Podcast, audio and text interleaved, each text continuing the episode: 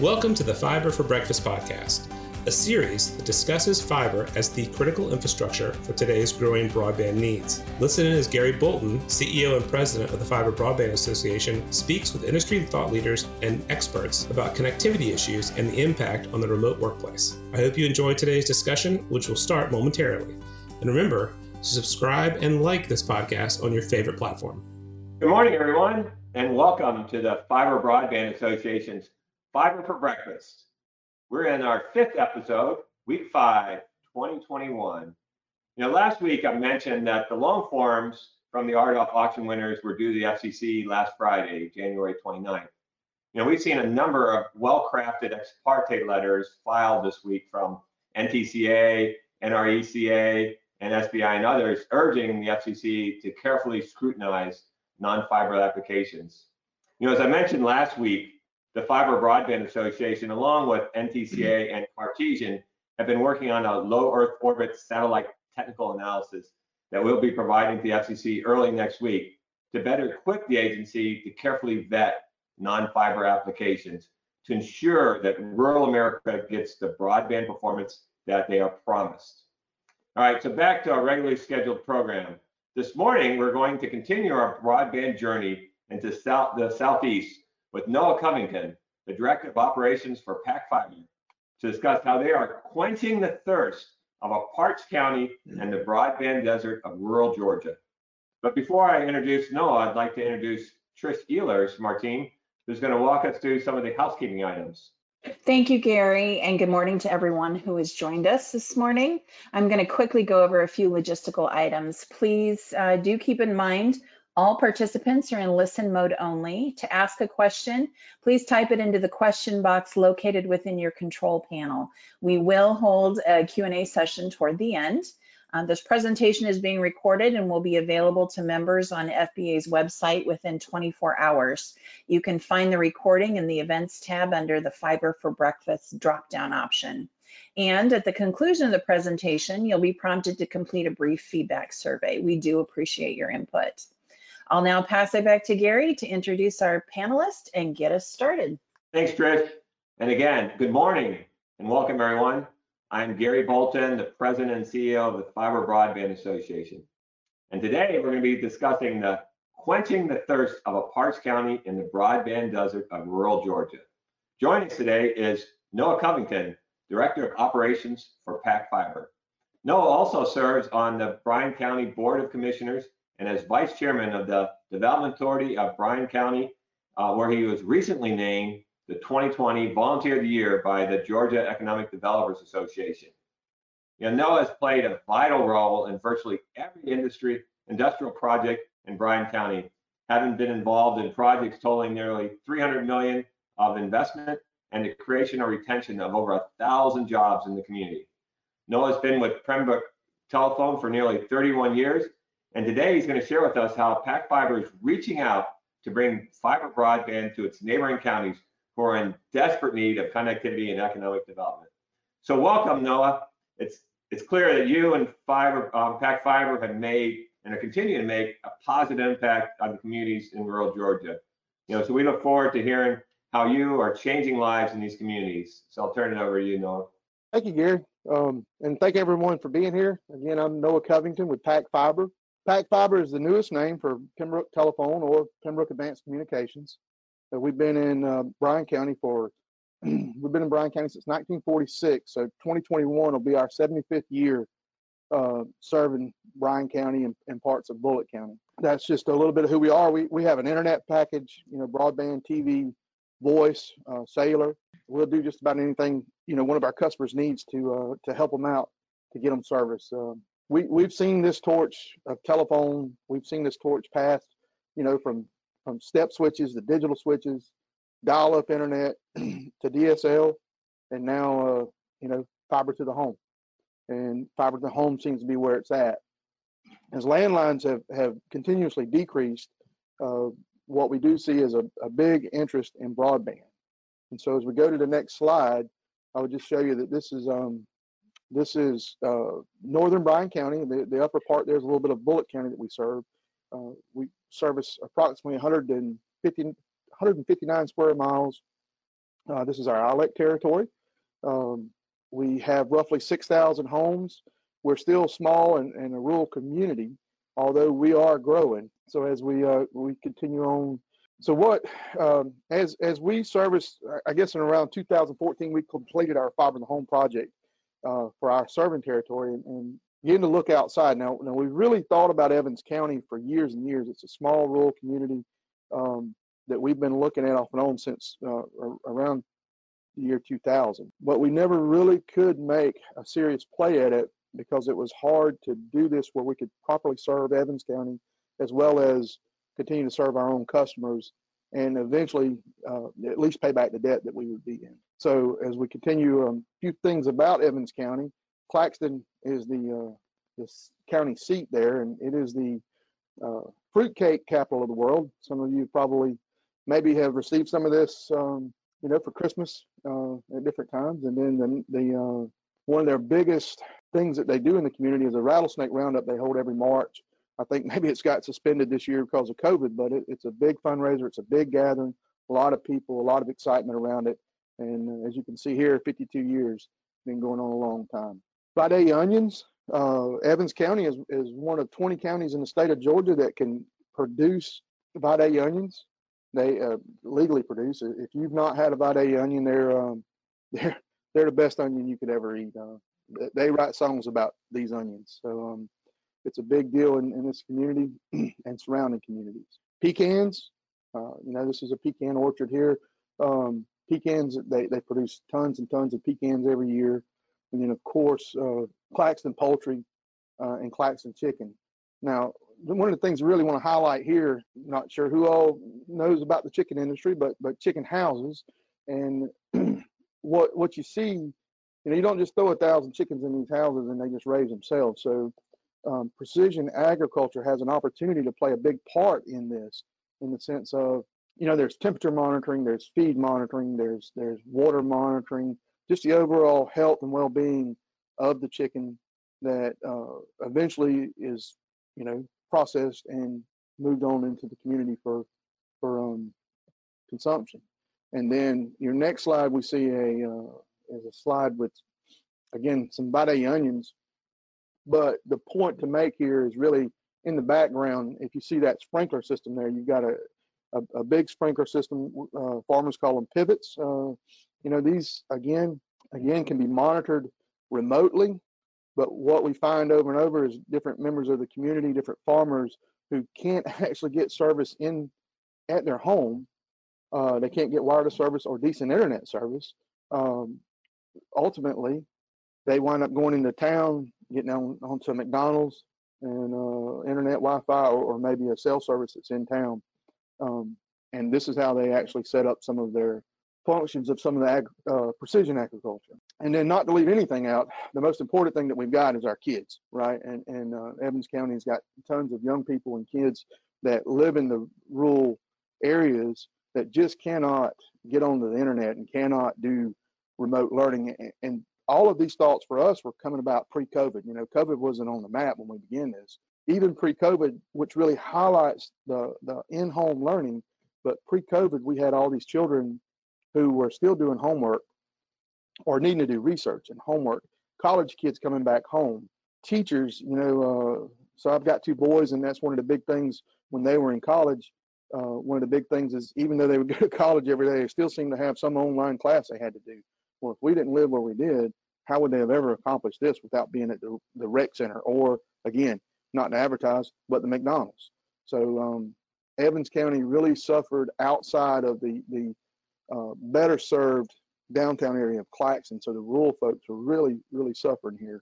Continue on. Uh, so, so as PacFiber began to explore ways, you know, we, we continuously explored ways of, of how do we get to Claxton and how do we make a play at this? Well, USDA came out with uh, a program called Reconnect program, and they offered several different scenarios. And one of those was a uh, a 50-50 loan uh, grant and uh, February the 20th, 2020, uh, we had Sonny Perdue and the governor and, and uh, a lot of dignitaries came in and made this announcement to this award announcement in um, Evans County, which was really a big deal for all of us. Uh, we had probably 200 people or so attend this thing.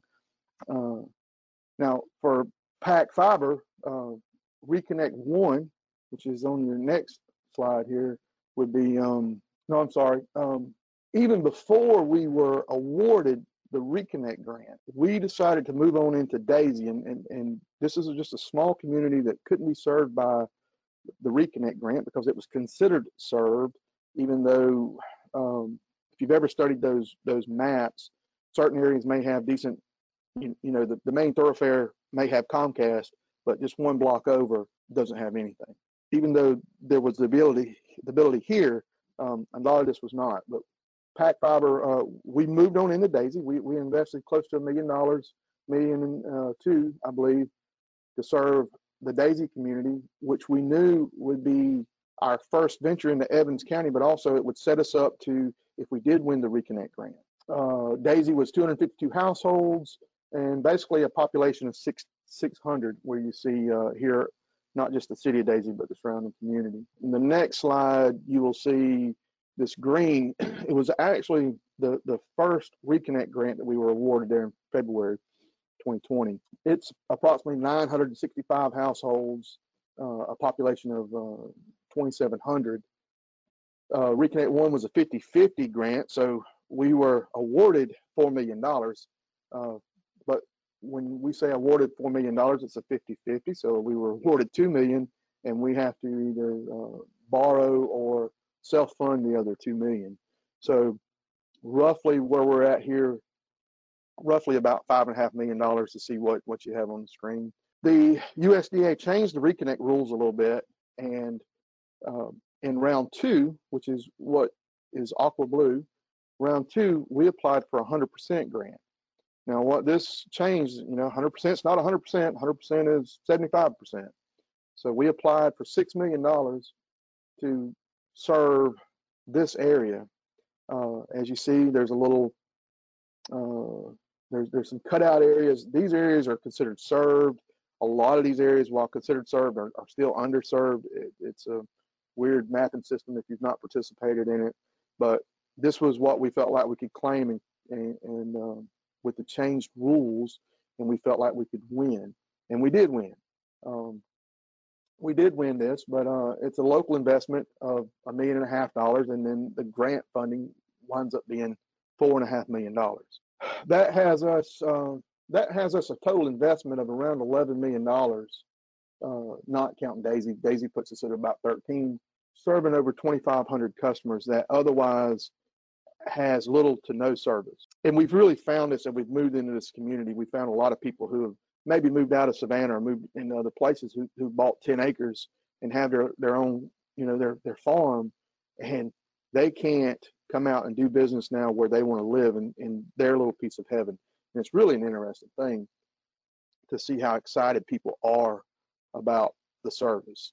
Now, um, Commissioner Echols last week talked a lot about pole attachments in the new Georgia um, Georgia laws. So here in Georgia, um, South Georgia, we don't really do many pole attachments. Most of the independent telephone companies, we bury just about everything. And um, this is a picture of a vibratory plow. Uh, places the fiber anywhere from 42 to 48 inches deep, and um, a very low footprint. A real nice job at the end of the day. Just it's just kind of interesting compared to what Commissioner Echols was saying. Not that he was wrong in any way. I mean, it gives out the, the power co- power companies a good opportunity uh, to get out in some rural communities where they already have some infrastructure. Of course, when we're not plowing, we're boring. Uh, this is a directional bore rig. This is actually a, a job that was uh, going under the Canoochee River when we were doing the Daisy's uh, build.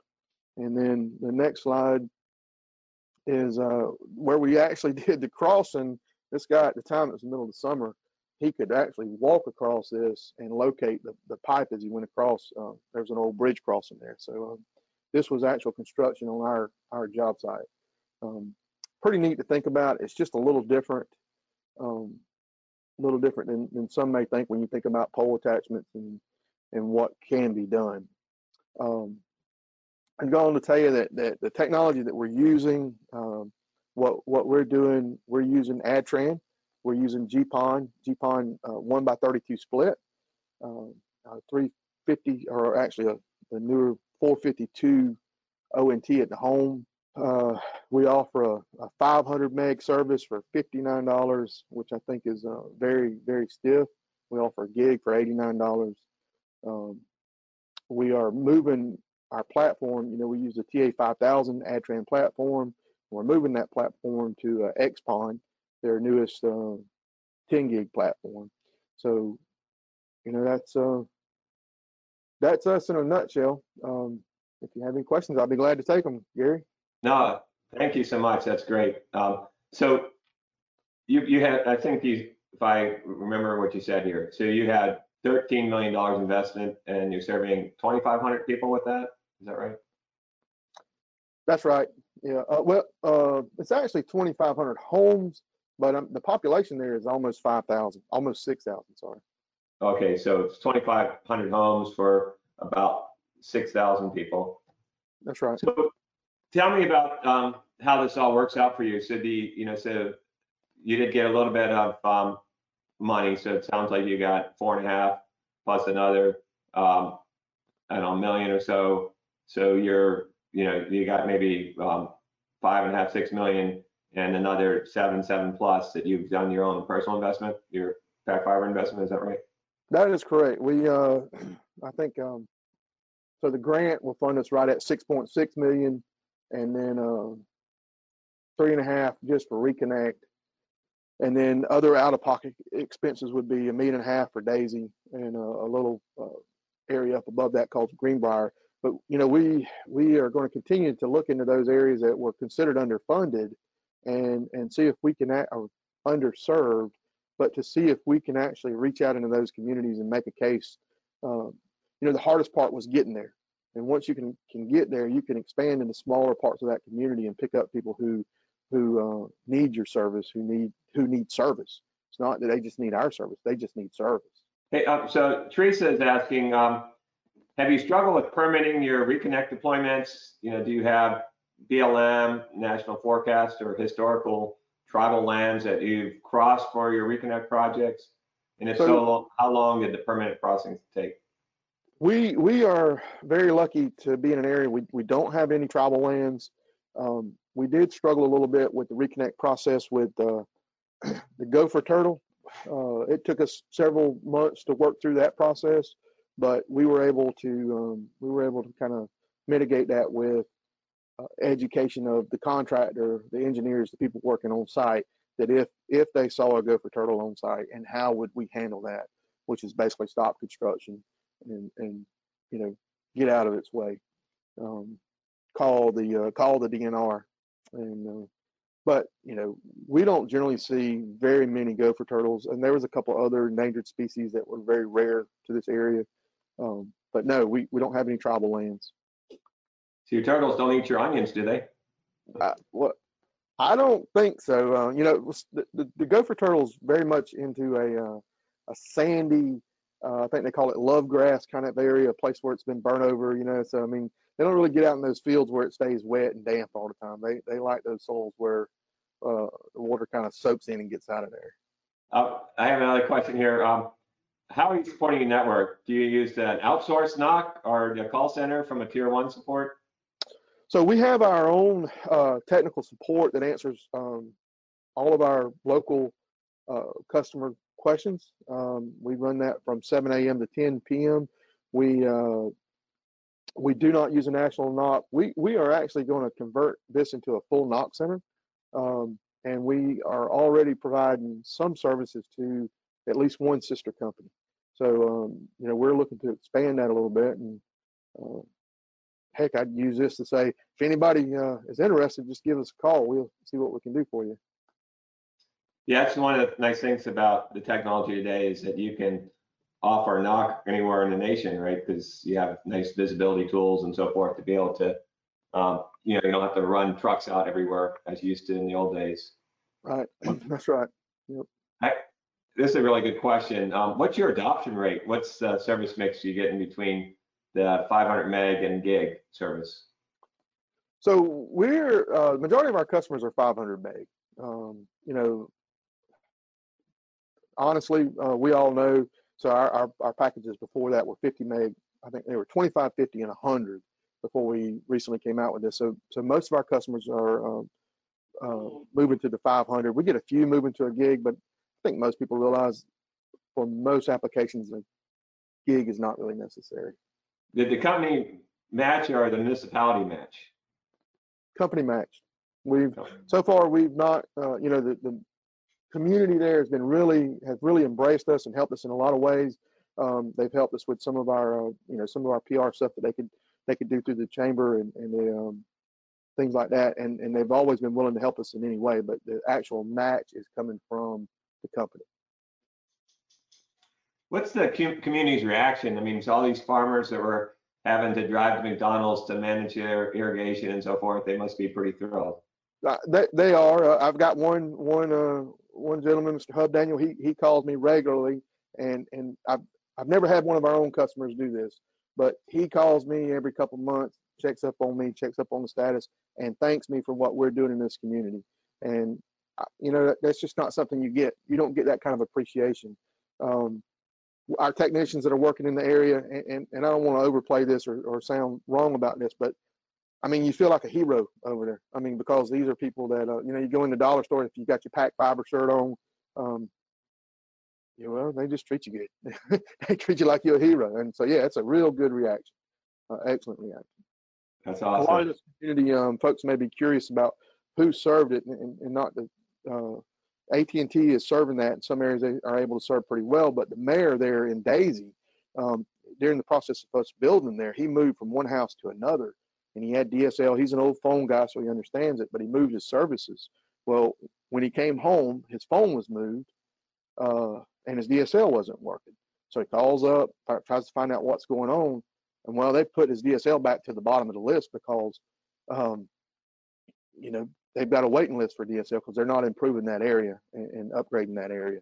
So here he is without internet service at all, um, just because he moved to the house next door. Uh, so I got a question here. Uh, where um, was there any federal um, environmental permit that you had to navigate for the construction? No, um, other than the uh, endangered species there, that was the biggest issues that we had. Um, that a railroad crossing, I'll always belabor railroad crossings. Uh, I, I, think they're the biggest evil in the world. I've got one customer that's not in the reconnect area. Uh, he, you know, we were plowing by his house. He's begging our guys for service, and uh, you know, it's four thousand dollars for the permit. It's two thousand dollars a year for the crossing, and one fifty dollar a year customer that may not be your customer more than a couple years. Uh, you just can't make a case to to do that. So railroad crossings have been our biggest issue uh, my real thorn in the side.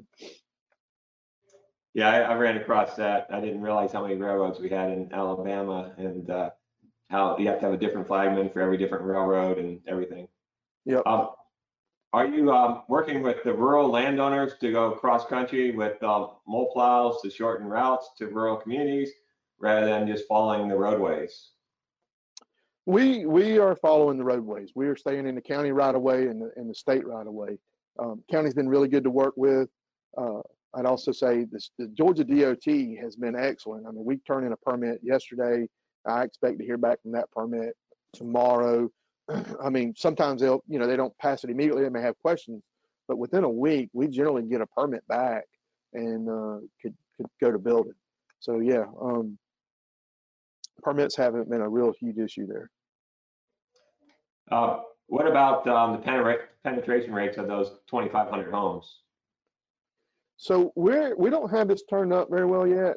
Um, we're we're in the Daisy area, uh, and uh, truthfully, of that 252 households, we have 51 customers. And uh, what you do have to remember there is some of those folks don't have anything; they they can't afford anything, or or um, you know, they're using their cell data because they do have it right there. And, and also we have Comcast down that main thoroughfare as part of the uh, uh, competition there. What about, um, have you, uh, are you, or have you considered partnerships with other utilities or municipalities? Yes, when we started this process, um, this is probably what really got us in uh, moving along really well here. We uh, we got one sister company that serves uh, that serves the businesses of Claxton. And then we also have a, an EMC that serves this area that has studied it and thought about the possibility of doing broadband. Um, they serve our area in that area, so we we look to partner with them and expand out, uh, not just in Evans County, but Tattnall and some other rural areas. Now, I'm not sure that. Uh, let's just say we've negotiated that with them, and, and if if they ever decide to do something, I think we will be a, a partner with those guys. So although the Reconnect program allows for five years of deployment, you know, what is or what has been your deployment schedule? Pretty much, I, I believe that we'll have, uh, that will be a two-year, so we'll be two years in Reconnect one, uh, starting in Reconnect two, uh, you know, in, in the second year and finishing it, hopefully having all of Evans County finished within four years. All the Reconnect area of Evans County. That's pretty good. Uh, what about, um, did you have to increase your tier one bandwidth when you went to um, 500 meg plans? We did not. We had already we had already doubled our uh, our tier one bandwidth there, so um, we weren't really hitting uh, limits on that, but we do monitor it. So we have not seen a huge increase in the amount of tier one bandwidth usage. That's good. Um, also, this is what we're seeing all over, but are you seeing a shortage of skilled professionals or materials for helping, you know, with your network build? Yes, materials have been very challenging. Uh, you know, we had our we had our first contract teed up, and uh, by the time the contractor could order the materials, uh, it was a 10 week late uh, lead time on some of the fiber. Um, I kind of drug around about ordering some FDHs only to find out that what normally would have been uh, a four week lead time uh, winds up being a 20 to 30 week lead time. Oh. They, they managed to cure that for me and, and get me through this, but uh, but those are just things that we haven't heard of in the past. So yeah, fiber fiber is is golden right now. There's a lot of fiber projects out there. COVID has knocked everybody back and um, slowed production of a lot of a lot of different things too. Uh, what was your business plan based on in terms of take rate? So we believe we can we can get 50%. We believe we can easily get 50%, and and really we believe we'll get 100% of any customer that wants service, but um, but that wants quality broadband service because I don't think there's really a comparison in some of these areas. But uh, we think if we can get 50% of the households that are there, that we can be successful. Yeah, our um, nationwide studies are are showing that that's a pretty reasonable number. Um, you know, certainly I would think in your community um, that would be much north of that, um, just uh, the desperate need. Yes. Well, we Uh, kind of plan low and, and hope it goes a lot higher than that, you know. Oh, fantastic. Um, this is a really good question. So for a new design and engineering contractors wanting to help rural communities with their broadband builds, how do you rec- recommend they find these communities? Well, they're finding me. I mean, I, I, I, you know, emails are blowing up, and uh, so a lot of these are are these RUS announcements. There's boards that these announcements are made out there. There's um, the RDOF, which is we didn't talk a lot about, but on the RDOF, there's a list of of uh, there's a list of award winners out there, um, and it seems that's where they're getting me from. I think that you could also maybe search independent phone companies because I think the independent market is the people who are most flexible, who are putting fiber to the home, and um, are out there to serve these rural communities. It, it's it's not the downtown area that we are concerned about. It's the rural people, and that's where we have uh, that's where we have grown our business at. I also recommend um, that you everybody come to our Fiber Connect conference at the Gaylord in Grapevine, Texas, in June, because uh, certainly that's where you'll see a lot of people that are looking to build out fiber networks, and they'll be looking for the whole ecosystem to support that. Uh, well, no, my dog is going crazy back here, so it must be getting at the bottom of the hour. Uh, we got painters here, so that uh, he's not too happy that he's stuck in this room. But I really want to thank you so much. You know, we greatly appreciate your leadership in bringing fiber broadband to rural Georgia and for sharing these heartfelt stories of the wonderful people and communities we serve. Um, I hope you all join us for Fiber for Breakfast next week. on Wednesday, we'll be discussing the time for 10 gig PON is here and now. Are you ready? With Charles Austin from Farmers Telephone Cooperative and Kevin Coe from Calix. So thanks again for joining us today, and we look forward to seeing you back next Wednesday.